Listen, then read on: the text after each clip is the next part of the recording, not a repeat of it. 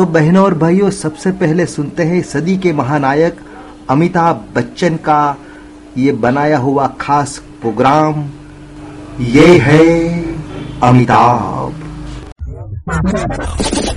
Solid 93.75 FM. Always refreshing. Kumasi. Every day. Every day. All the time. All the time. Radio हटके Solid FM. I love it. Radio Hatkesh एक ऐसा programme है जिसको आप सुनते सुनते ट्रैवलिंग कर सकते हैं। उसको सुनते सुनते आप व्हाट्सअप और बाकी के ईमेल वगैरह भी कार्य कर सकते हैं। ये रेडियो हटकेश है। इसको देखने की कोई ज़रूरत नहीं है। आप सिर्फ़ सुनकर अपना कार्य करते हुए इसकी मज़ा ले सकते हैं। तो आइए सुनते हैं अमिताभ बच्चन के जीवन कथा पर आधारित एक बेहतरीन प्रोग्राम। ये है अमिताभ।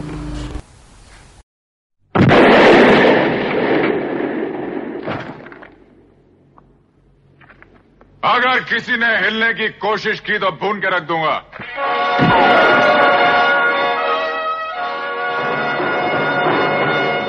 अब, इसके बाद न तुम अपने हाथ ज़्यादा चलाने की कोशिश करोगे और ना ही उन्हें ज़्यादा बढ़ाने की कोशिश करोगे।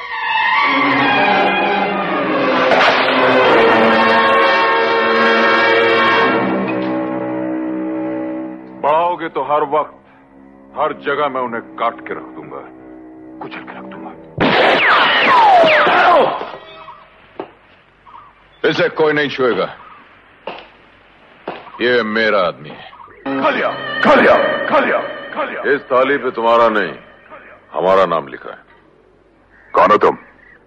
हम भी वो हैं जो कभी किसी के पीछे नहीं खड़े होते जहाँ खड़े हो जाते हैं लाइन वहीं से शुरू होती है। बाला मुकदम!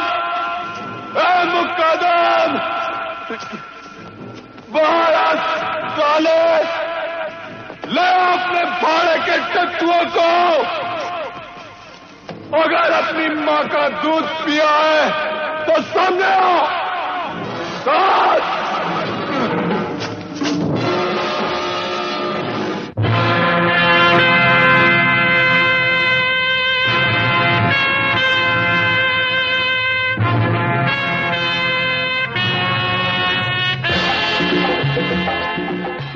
ये अमिताभ बच्चन है।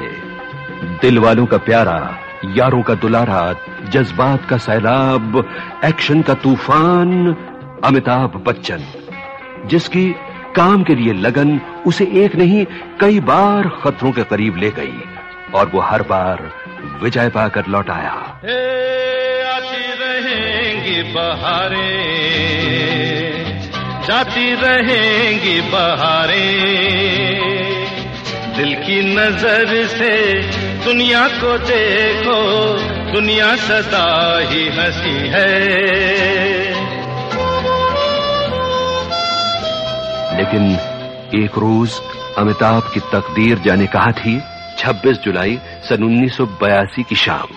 बेंगलोर शहर में एक ज़बरदस्त एक्शन भरे सीन की शूटिंग करते हुए अमिताभ बच्चन बुरी तरह घायल हो गया।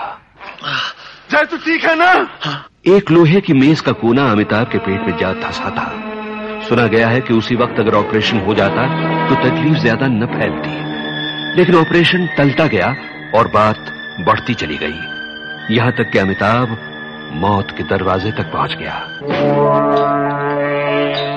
उसके बाद अमिताभ बच्चन बंबई के एक बहुत बड़े अस्पताल में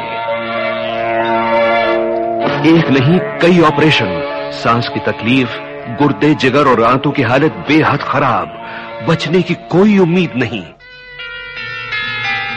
करोड़ों चाहने वाले परेशान। अस्पताल के आसपास हफ्तों तक अमिताभ के दोस्तों और कदरदानों का हुजूम। सबकी आँखों में आँसू। सबके लबों पर यह दुआ कि काश अमिताभ बच जाए।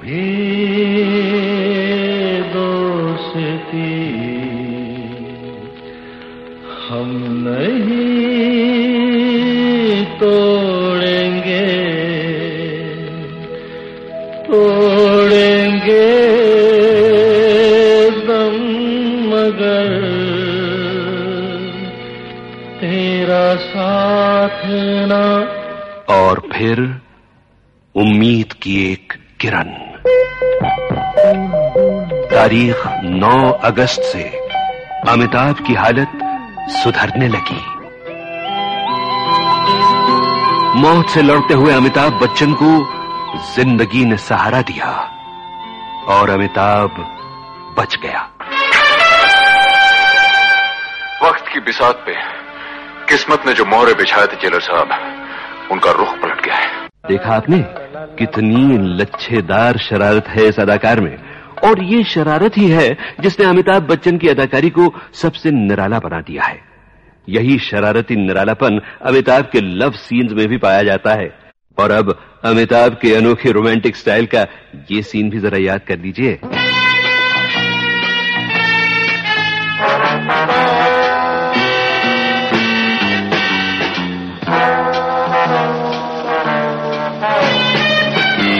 आ गई।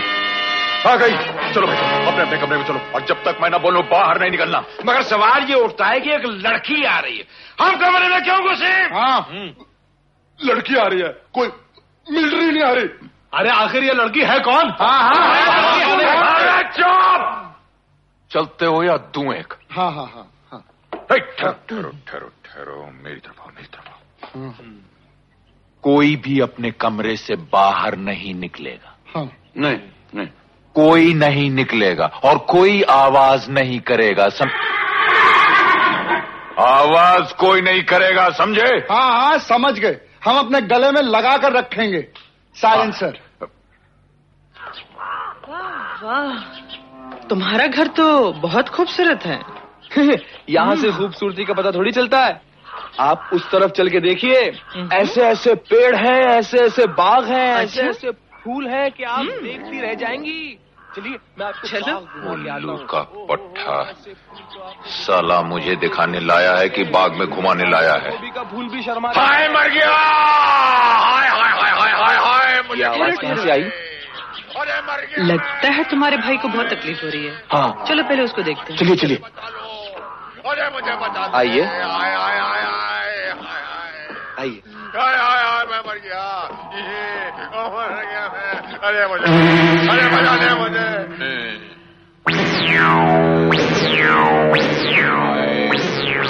हाय हाय हाय हाय हेलो हेलो हेलो हेलो बहुत तकलीफ़ हो रही है क्या हाँ हाँ डोंट वरी मैं तुम्हारा ऐसा इलाज करूँगी कि सारा दर्द गायब हो जाएगा मज़े से घूमने फिरने लग जाओ ये क्या बहुत दर्द है ना तो कोई भी अगर हाथ लगा दे तो सर से लेके पाँव तक सारा करंट मार जाता है फ़िक्र मत करो सारा करंट दूर कर दूँगी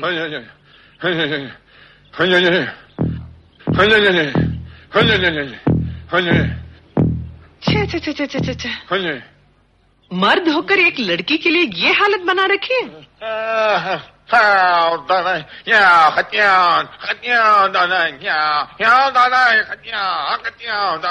ये मतलब क्या है?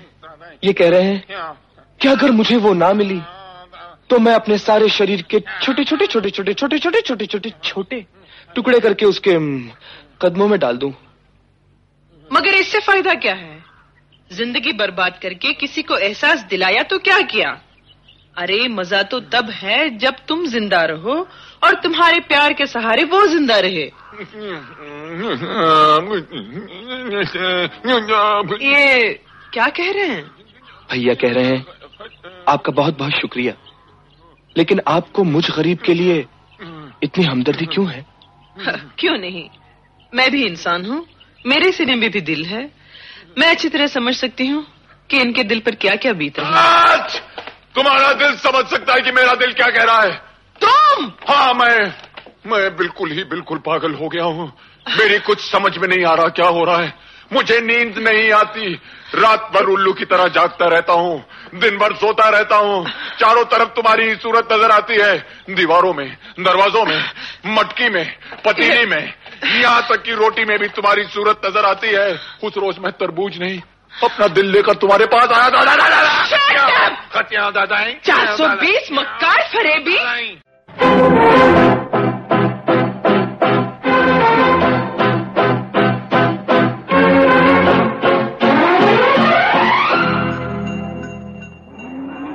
बड़ों के लिए बेटा बराबर वालों के लिए कभी भाई कभी दोस्त कभी यार कभी दिलदार।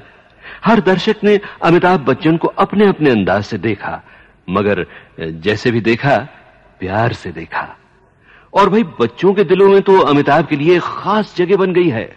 बच्चों के दिल अमिताभ बच्चन ने सिर्फ़ अपने डिशू डिशू से नहीं जीते।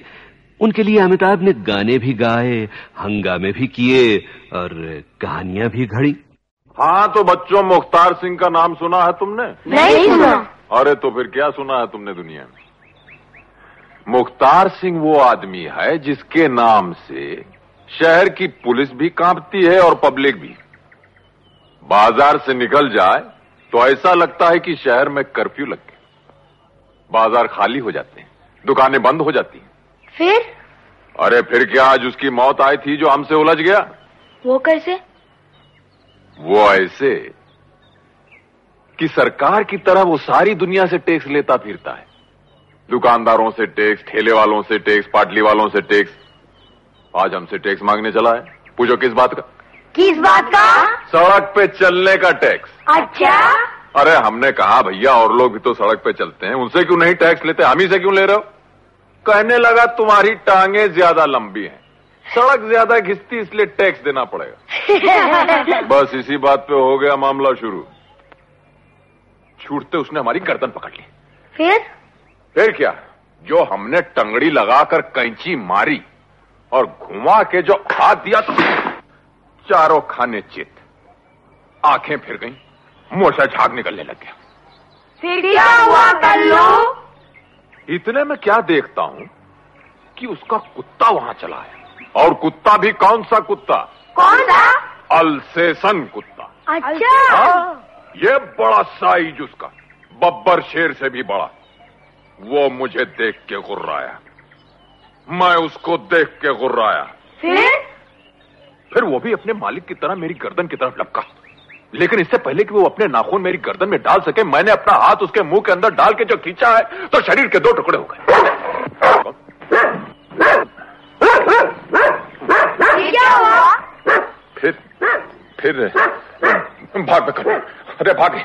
अरे भाग अरे भाग अरे अरे अरे अरे।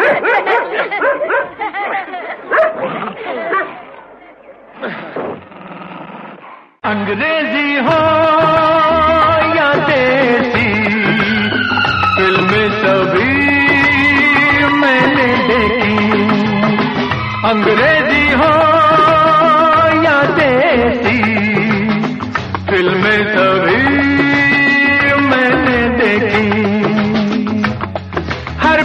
पिक्चर देख सोचा मैं भी एक्टर बन जाऊँ। हर पिक्चर देख सोचा मैं भी एक्टर बन जाऊँ। किस्मत ने घुमाया, होटल में पहुँचाया। हो यारों का यार दुश्मनों का दुश्मन। देख धनाधन, जान जानी जनार्दन। तररम पम पम पम पम। जान जानी जनार्दन तररम पम पम पम पम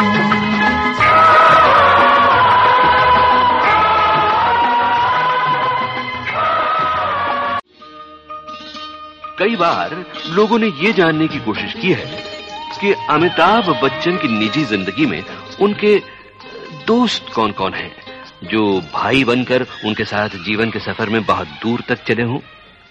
और जब जब लोगों ने इसके बारे में सोचा है तो जवाब यही मिला है कि उनके साथी तो सभी हैं, मगर उनके दिल के बहुत पास शायद अब तक कोई नहीं पहुँच पाया है। अपने क्षेत्र की शिखा तक पहुँचने वाले कई लोगों की तरह अमिताभ बच्चन भी काफ़ी हद तक अकेले हैं। वो शायद तन्हाई पसंद भी करते हैं। अमिताभ के सचमुच करीब अगर कोई आता है तो वो है खुद अमिताभ। डैड मैं आपसे कुछ पूछना चाहता हूँ। पूछो। आप आप बिज़नेस क्या करते हैं डैड?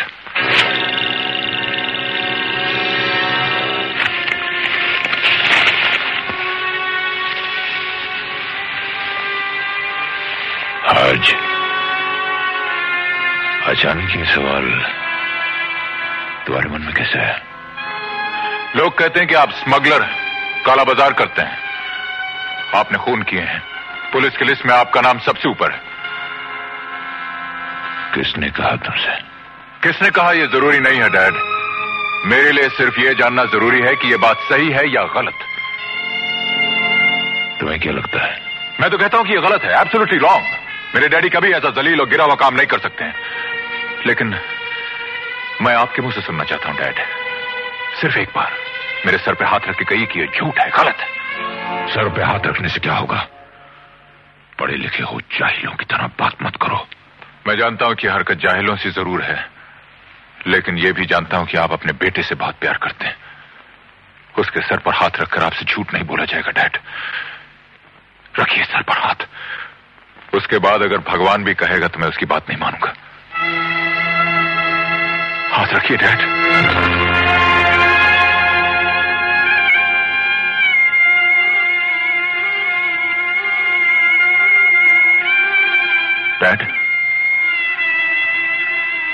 डैड मैंने आपसे एक सवाल किया है। प्लीज़ आंसर माई क्वेश्चन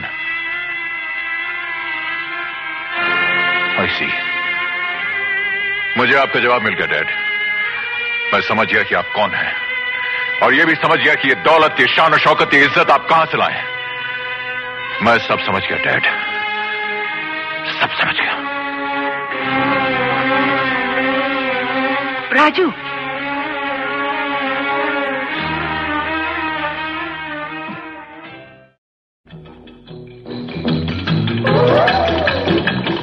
कौन हो तुम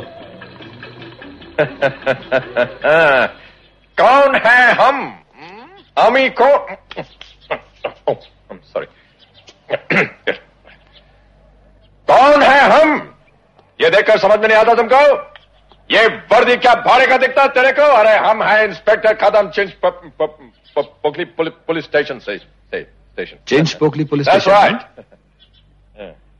वहाँ का ऑफिसर मैं हूँ।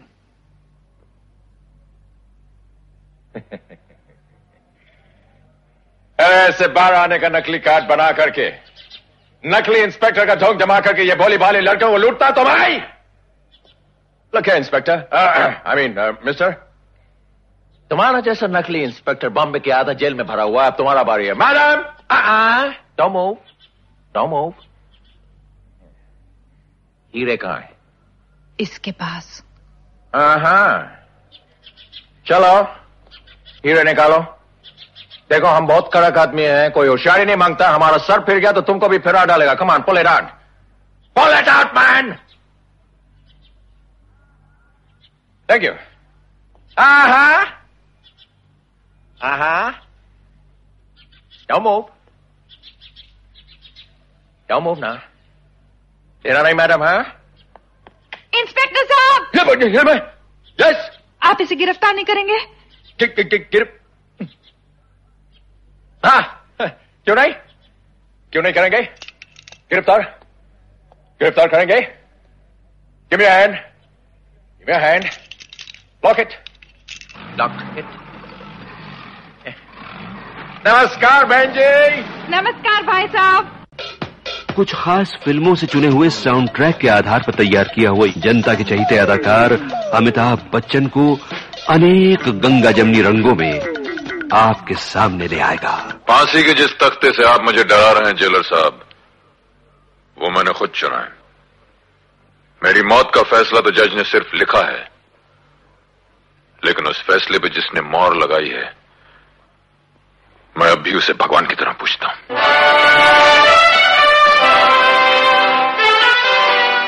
आपने अब तक जेल की जंजीरों और सलाखों का लोहा देखा है, जेलर साहब। कालिया की हिम्मत का फौलाद नहीं देखा पहना दीजिए मुझे सर से पाँव तक जंजीरें। चढ़वा दीजिए ज़मीन से लेकर आसमान तक लोहे की दीवारें। कालिया हर दीवार फांद के दिखा देगा, जेलर साहब। हर जंजीर तोड़कर दिखा देगा, Sanjay!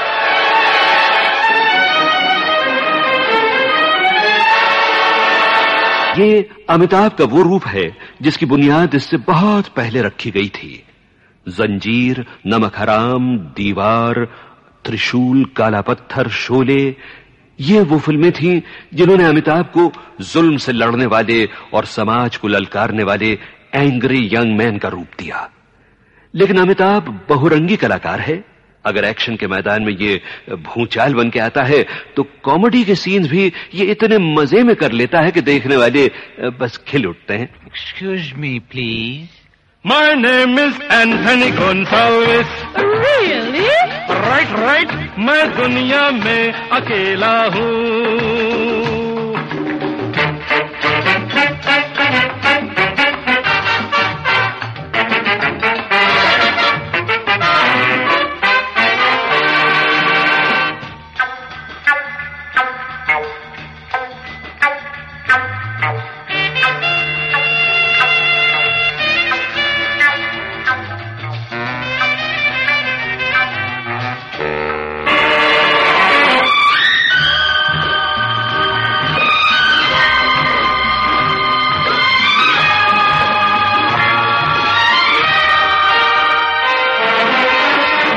such extenuating circumstances coerce me to preclude you from such extravagance. What? मगर भोला सीधा निर्दोष नौजवान जब जमाने की चोट खाकर संभलता है तकलीफों की भट्टी में तपकर निखरता है तो उसके भोलपन की शबनम गुस्से और इंतकाम के शोलों में बदल जाती है तुम्हें जितनी चालें चलनी थी चल चुके शानी से अब मेरी बारी है जुर्म की शतरंज तुम्ही ने मुझे सिखाई है, शानी सेठ। मैं तो एक मामूली प्यादा था, जो सिर्फ़ एक घर चलता था और मार खा जाता था।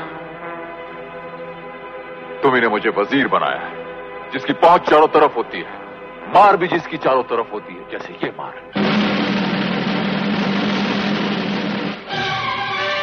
लेकिन अमिताभ के सभी रोल्स विस्फोट वाले, यानी कि धमाके और बगावत वाले ही नहीं हुए। धीरज शराफत और सूझबूझ की बात भी जब जब इन्होंने की है तो यूँ लगा है कि बात दिल से निकल रही हो। राजू इस फॉर्म पर साइन कर दो मैं तुम्हें इलाहाबाद यूनिवर्सिटी भेज रहा हूँ। क्यों? यहाँ तुम्हारी पढ़ाई ठीक से हो नहीं। रही इस माहौल से दूर रहोगे तो कुछ सीख सकोगे पढ़ सकोगे। मैंने वहाँ तुम्हारी एडमिशन की बात कर दी है। ये लो। नहीं भैया मैं नहीं जाऊँगा। राजू मैं जानता हूँ कि तुम वहाँ अकेले हो जाओगे। मैं तो मैं तो खुद नहीं चाहता कि तुम जाओ लेकिन तुम्हारी भलाई के लिए तुम्हारा यहाँ से जाना ही अच्छा है। नहीं भैया मैं नहीं जाऊँगा। राजू देखो यहाँ रहोगे तो वही लड़ाई झगड़े। नतीजा हॉस्पिटल या फिर जेल। ये सब तुम्हारे लिए नहीं है। ये तो ये तो गुंडों की ज़िंदगी है। ऐसे लोगों की ज़िंदगी है जो समाज पर बोझ है देश की तरक्की में बाधा डालते हैं। तुम स्टूडेंट्स तो इस देश का भविष्य हो शक्ति हो उस नए समाज के स्तंभ हो जहाँ पर ऐसे बेकार लोगों के लिए कोई जगह ही नहीं। अपना कर्तव्य समझो। राजू एक स्टूडेंट के शस्त्र चक्कू छुरियाँ नहीं होते। पेन पेपर पुस्तकें ये सब चीज़ें इनकी तरफ़ ध्यान दो। लो साइन कर। नहीं भैया मैं कुंदन से मिले बिना नहीं जाऊँगा। राजू तुम तुम अभी तक उसी के बारे में सोच रहे हो। नहीं राजू भूल जाओ इन सब बातों को भूल जाओ। नहीं। मैं कुंदन को कभी नहीं छोड़ूँगा। बदले की इस भावना को मन से निकाल दो राजू। ये वो खेल है जो शुरू हो जाए तो खेलने वाले खत्म हो जाते हैं। खेल खत्म नहीं होता। ये खेल खत्म होगा भैया खत्म होगा। और उसी पे खत्म होगा जिसने शुरू किया। राजू तुम नहीं जानते हो तुम क्या कह रहे हो। मैं सब कुछ जानता हूँ भैया सब कुछ समझने की कोशिश क्यों नहीं करते राजू? नहीं भैया मैं कुंदन को नहीं छोड़ूँगा कभी नहीं छोड़ूँगा। पागल हो गए हो क्या तुम? हाँ मैं पागल हो गया हूँ पागल हो गया हूँ पागल हो गया हूँ। कुछ नहीं समझ सकता हूँ। बुजदिलों की तरह शहर छोड़ के भाग जाने वाला मैं नहीं। और ना ही आपकी तरह महात्मा हूँ जो अपने दुश्मनों को माफ़ कर दूँ। मेरे मन में जो आएगा मैं वही करूँगा। अब मैं बच्चा नहीं अपना अच्छा बुरा मैं सब सोच सकता हूँ। अपने लेक्चर अपने पास रखिए और जाइए यहाँ से।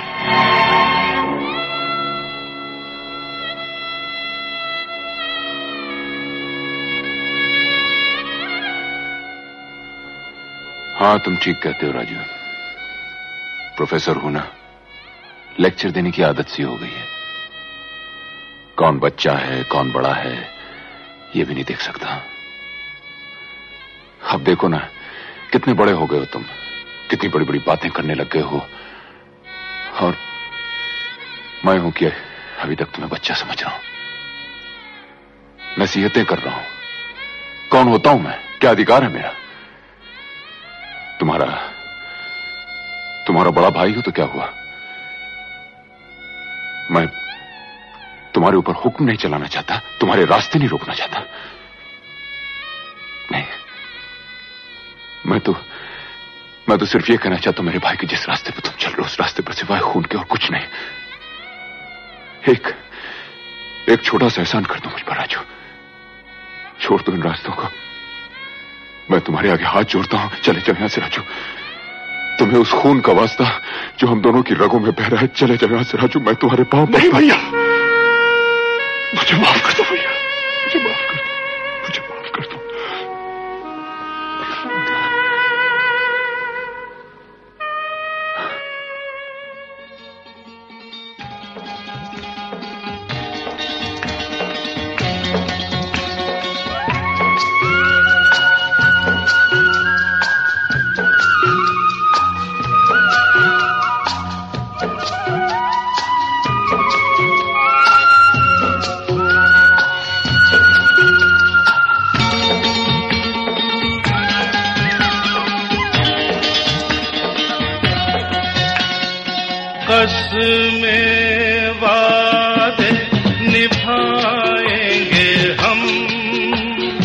मिलते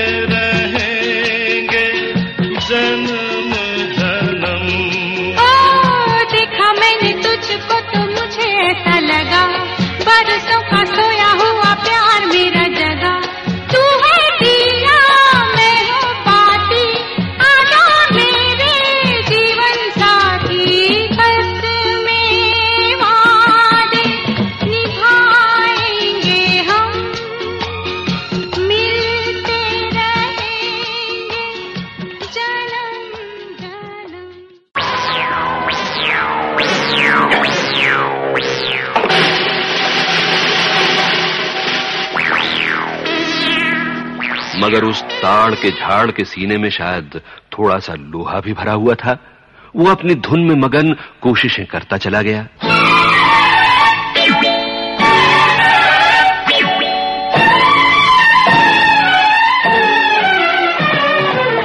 और फिर एक के बाद एक कई पारखियों ने इस हीरे को परखना शुरू किया।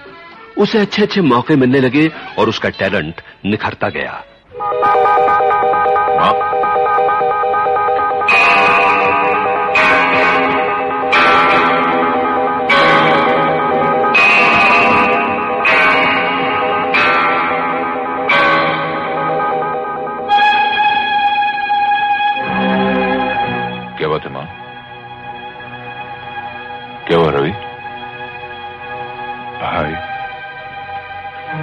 तुमसे कुछ बात करना चाहता हूँ।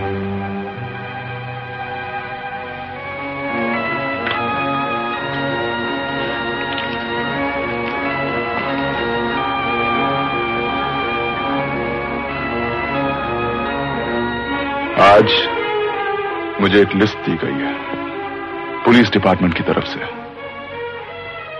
लिस्ट में उन लोगों के नाम लिखे हैं, जिन पर पुलिस को पूरा शक है कि वो स्मगलिंग और दूसरे गैर कानूनी काम करते हैं। उनमें से एक नाम तुम्हारा भी है। और कुछ कहना चाहते हो?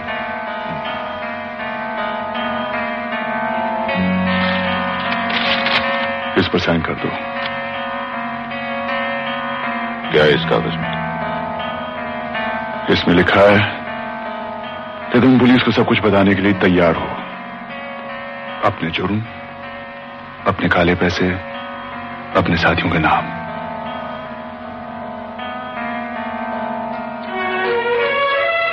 मुझे इस पर तुम्हारे साइन चाहिए।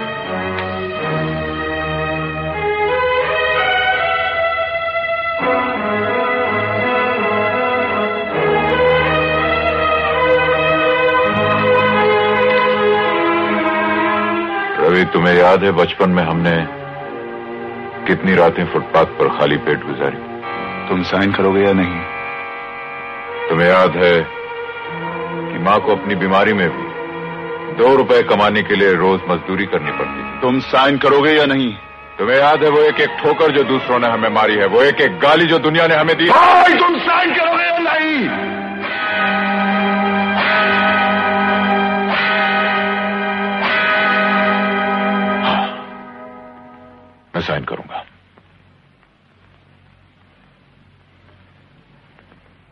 मैं अकेले नहीं करूँगा।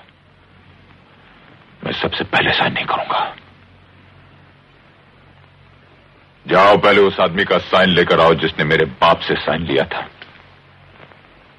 पहले उस आदमी का साइन लेकर आओ जिसने मेरी माँ को गाली देकर नौकरी से निकाल दिया था। जाओ पहले उस आदमी का साइन लेकर आओ जिसने मेरे हाथ में यह लिख दिया था।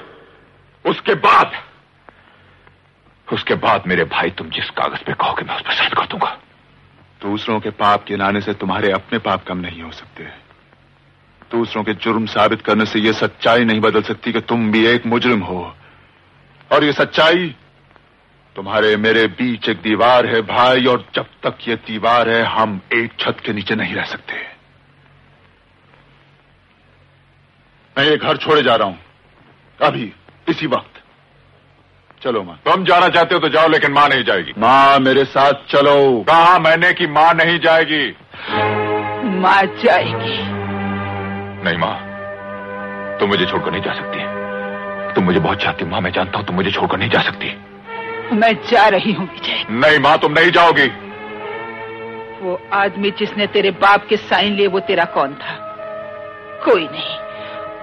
वो आदमी जिसने तेरी माँ को गालियाँ देकर निकाला वो तेरा कौन था? कोई नहीं। वो आदमी जिसने तेरे हाथ पर लिख दिया कि तेरा बाप चोर है, वो तेरा कौन था? कोई नहीं। मगर तू तू तो मेरा अपना बेटा था, मेरा अपना खून। तूने अपनी माँ के माथे पर कैसे लिख दिया कि उसका बेटा एक चोर है? लेकिन माँ मैंने ये सब तुम्हारे लिए किया। ये बंगला, ये गाड़ी, ये रुपया, पैसा, ये सब तुम्हारे लिए, ये सब कुछ तुम्हारा है। और तुम्हें मुझे छोड़ के जा रहे हो? विजय बड़ा सौदागर बन गया है रे। मगर एक बात बोलो, अपनी माँ को खरीदने की कोशिश मत कर। तू अभी इतना अमीर नहीं हुआ बेटा, कि अपनी माँ को खरीद सके। चल रवि।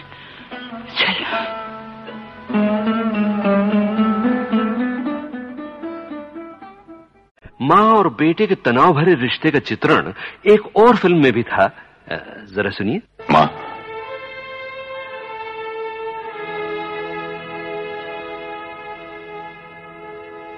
माँ, मैं जानता हूँ, मैं तुझे बहुत दुख देता हूँ। पर पर मैं क्या करूँ, माँ? मैं क्या करूँ? मैं जब भी किसी मजदूर पर जुल्म होता देखता हूँ, जब भी देखता हूँ कि कोई गरीब अपना खून जलाकर उसे पसीने की तरह बहा रहा है और उसे उसकी कीमत नहीं मिल रही तो मुझसे बर्दाश्त नहीं होता, माँ। मुझसे बर्दाश्त नहीं होता। मेरे खून में एक बिजली से दौड़ जाती है। मेरे शरीर के रोम रोम में एक एक आग से लग जाती है, माँ। मुझे ऐसा लगता है जैसे मेरे अंदर से कोई मुझे आवाज़ दे रहा हो, कह रहा शिवा शिवा खत्म कर दे। खत्म कर दे इस जुल्म को। बुझा दे इस अत्याचार की आग को, चाहे इस आग को बुझाने में तेरा खून पानी की तरह तुझे क्यों ना इस्तेमाल करना पड़ जाए और मैं और मैं मैं सब कुछ भूल जाता हूँ, माँ। सब कुछ भूल जाता हूँ। क्या तेरे अकेले के खून बहाने से आग बुझ जाएगी क्या तू अकेला सारी दुनिया के जुल्म और गुंडागर्दी का खात्मा कर सकता है? नहीं, शिवा, नहीं। क्या तुझे याद नहीं? तेरे बापू और असलम के अब्बा ने भी जुल्म और गुंडागर्दी के खिलाफ आवाज़ उठाई थी। मगर वो गुंडागर्दी को खत्म न कर सके। वो वो खुद खत्म हो गए। वो खुद खत्म हो गए। जानता हूँ, माँ। जानता हूँ। वही चिंगारी तो है जो बरसों से अपने सीने में लिए लिए घूम रहा हूँ। वही जख्म तो है जो बचपन में लगा और आज तक भर न सका। दिन ब दिन नासूर बनता जा रहा है।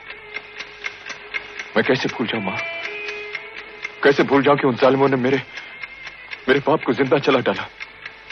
कैसे भूल जाऊँ कि उन्होंने मेरे रहीम चाचा का कत्ल कर डाला?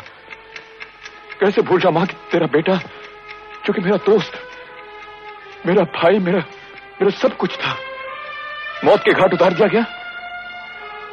मार डाला गया?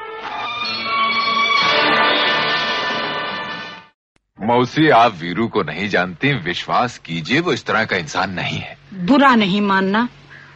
इतना तो पूछना ही पड़ता है कि लड़के का खानदान क्या है? उसके लक्षण कैसे हैं? कमाता कितना है? कमाने का तो यह है मौसी कि एक बार बीवी बच्चों की ज़िम्मेदारी सर पे आ गई तो कमाने भी लगेगा। तो क्या अभी कुछ भी नहीं कमाता? नहीं नहीं ये मैंने कब कहा मौसी कमाता है लेकिन अब रोज रोज तो आदमी जीत नहीं सकता ना। कभी हार भी जाता है बेचारा। हार जाता है? हाँ मौसी अब ये कम्बक जुआ चीज़ ही ऐसी अब मैं क्या कहूँ? हैं? तो क्या जुआरी है? छी छी छी छी मौसी। वो और जुआरी? ना ना। वो तो बहुत ही अच्छा और नेक लड़का है। लेकिन मौसी एक बार शराब पी ली ना फिर अच्छे बुरे का कहाँ होश रहता है? हाथ पकड़ के बैठा लिया किसी ने जुआ खेलने। अब इसमें बेचारे वीरू का क्या दोष है? ठीक कहते हो बेटा जुआरी वो शराबी वो लेकिन उसका कोई दोष नहीं। मौसी आप तो मेरे दोस्त को गलत समझ रही हैं। वो तो इतना सीधा और भोला है। अरे बसंती से उसकी शादी करके तो देखिए। एक बार शादी हो गई तो वो उस गाने वाली के घर जाना बंद कर देगा बस। शराब अपने आप छूट जाएगी। हाय हाय बस यही एक कमी रह गई थी। तो क्या किसी गाने वाली के घर भी आना जाना है? तो इसमें कौन सी बुरी बात है मौसी? अरे गाना सुनने तो राजा महाराजा और ऊँचे ऊँचे खानदान के लोग जाते हैं। हाँ। अच्छा तो बेटा ये भी बताते जाओ कि तुम्हारे ये गुणवान दोस्त किस खानदान के हैं? बस मौसी खानदान का पता चलते ही हम आपको खबर दे देंगे। अच्छा। तो मैं ये रिश्ता पक्का समझू? पक्का? भले सारी ज़िंदगी लड़की कुंवारी बैठी रहे। लेकिन मैं ऐसे आदमी से बसंती को नहीं ब्याहने वाली। सगी मौसी हूँ कोई सौतेली माँ नहीं। अजीब बात है। मेरे इतने समझाने पर भी आपने इनकार कर दिया। बेचारा वीर। सैतालीस अड़तालीस उनचास। हाँ ये आएगा अब पचास। पचास पेटी भवा। अहिया है। हैं? ही का अरे हो राजन बाबू। अरे तनिक ठहर जाए यहाँ बहुत गड़बड़ है भाई। क्या गड़बड़ है? अरे ये देखा बाबू। ये देखा यहाँ पच्चीस पेटी लिखा है हाँ। और हुआ पचास पेटी ट्रक में लोड कर दिए ना। कितना पेटी लोड कर दिए ना? पचास मालूम है यहाँ साइन करो उस लारी को जाने दो। अरे कैसे जाए दे बाबू? यहाँ पच्चीस पेटी लिखा है तो पच्चीस पेटी जाए। न कोनो कम न ज़्यादा। क्यों खाम खा चला रहे हो? साफ़ साफ़ क्यों नहीं कहते कि तुम्हें माल चाहिए, हैं? ये ले। ये कहा है? ये ले तेरा हिस्सा। हिस्सा? कैसन हिस्सा, बाबू? पच्चीस पेटियों का। ए, बाबू, हमका रिश्वत दे चाह तो का? देखा, बाबू, तुम हमार अफसर, हम तो का कुछ नहीं बोलत कौन और होत ना तो अब दांत तोड़ के हाथ में दे दे तो हाथ तोड़ के मुँह में बकवास बंद कर। बातें तो लंबी चौड़ी ऐसे कर रहा है जैसे ज़िंदगी में कभी चोरी की नहीं। लाल चोट साला कहीं का। अरे साला चोर बोल अरे धर्मा के बच्चे हम धर्मा। चोर बोल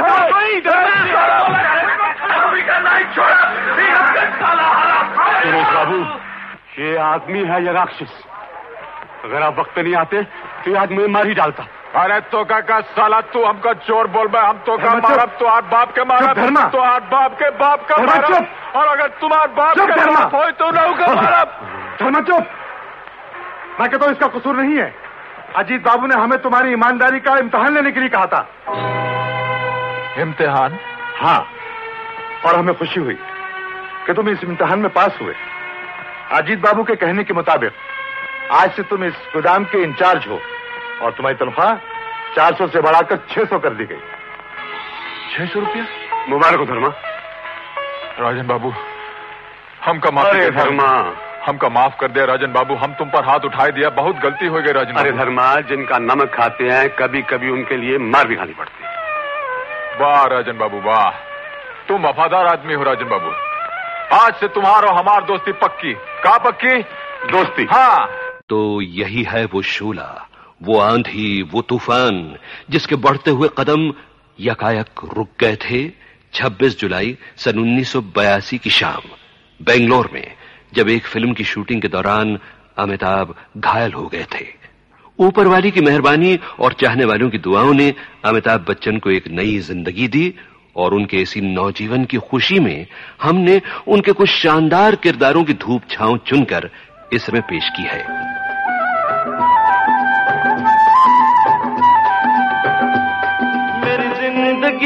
सवारी मुझको गले लगा के बैठा दिया फलक पे, मुझे खाक से उठा के।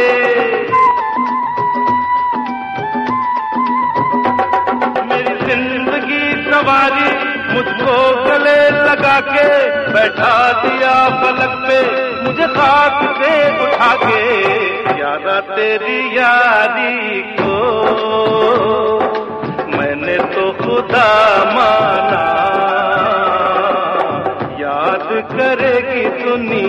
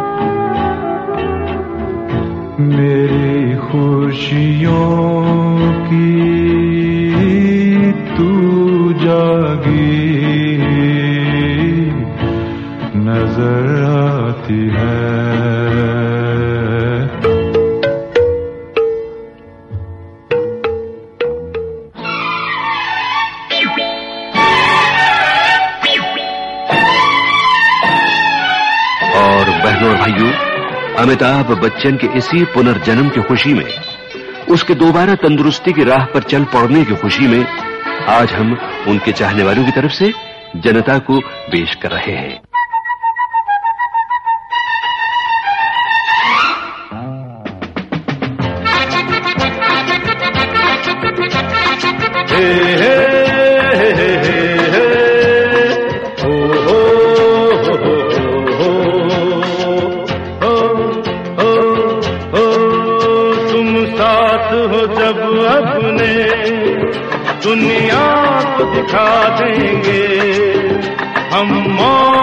जीने के अंदाज दिखा देंगे। तुम साथ हो जब अपने दुनिया को दिखा देंगे। हम मौत को जीने के अंदाज दिखा देंगे।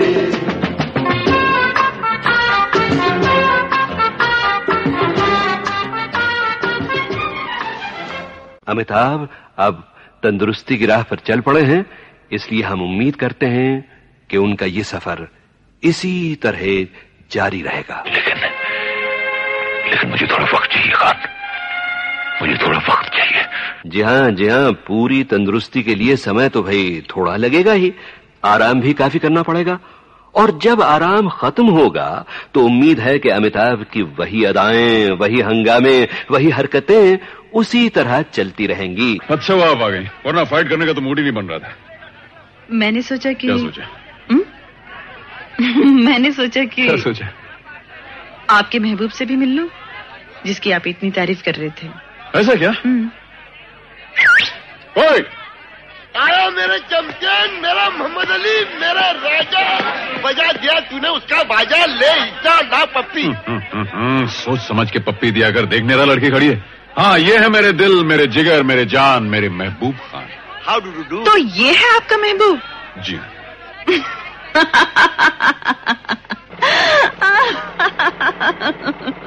हाँ, हंस क्यों रही हो? क्या महबूब ढूंढा है तुमने? क्यों पता नहीं आ गया? अच्छा अगर मेरा महबूब तुम्हारी तरह कोई खूबसूरत लड़की होता है तो? तो उसी रिंग में उसे मार मार के साढ़े तीन फुट का नहीं बना देती? अरे सामने देख सामने देख।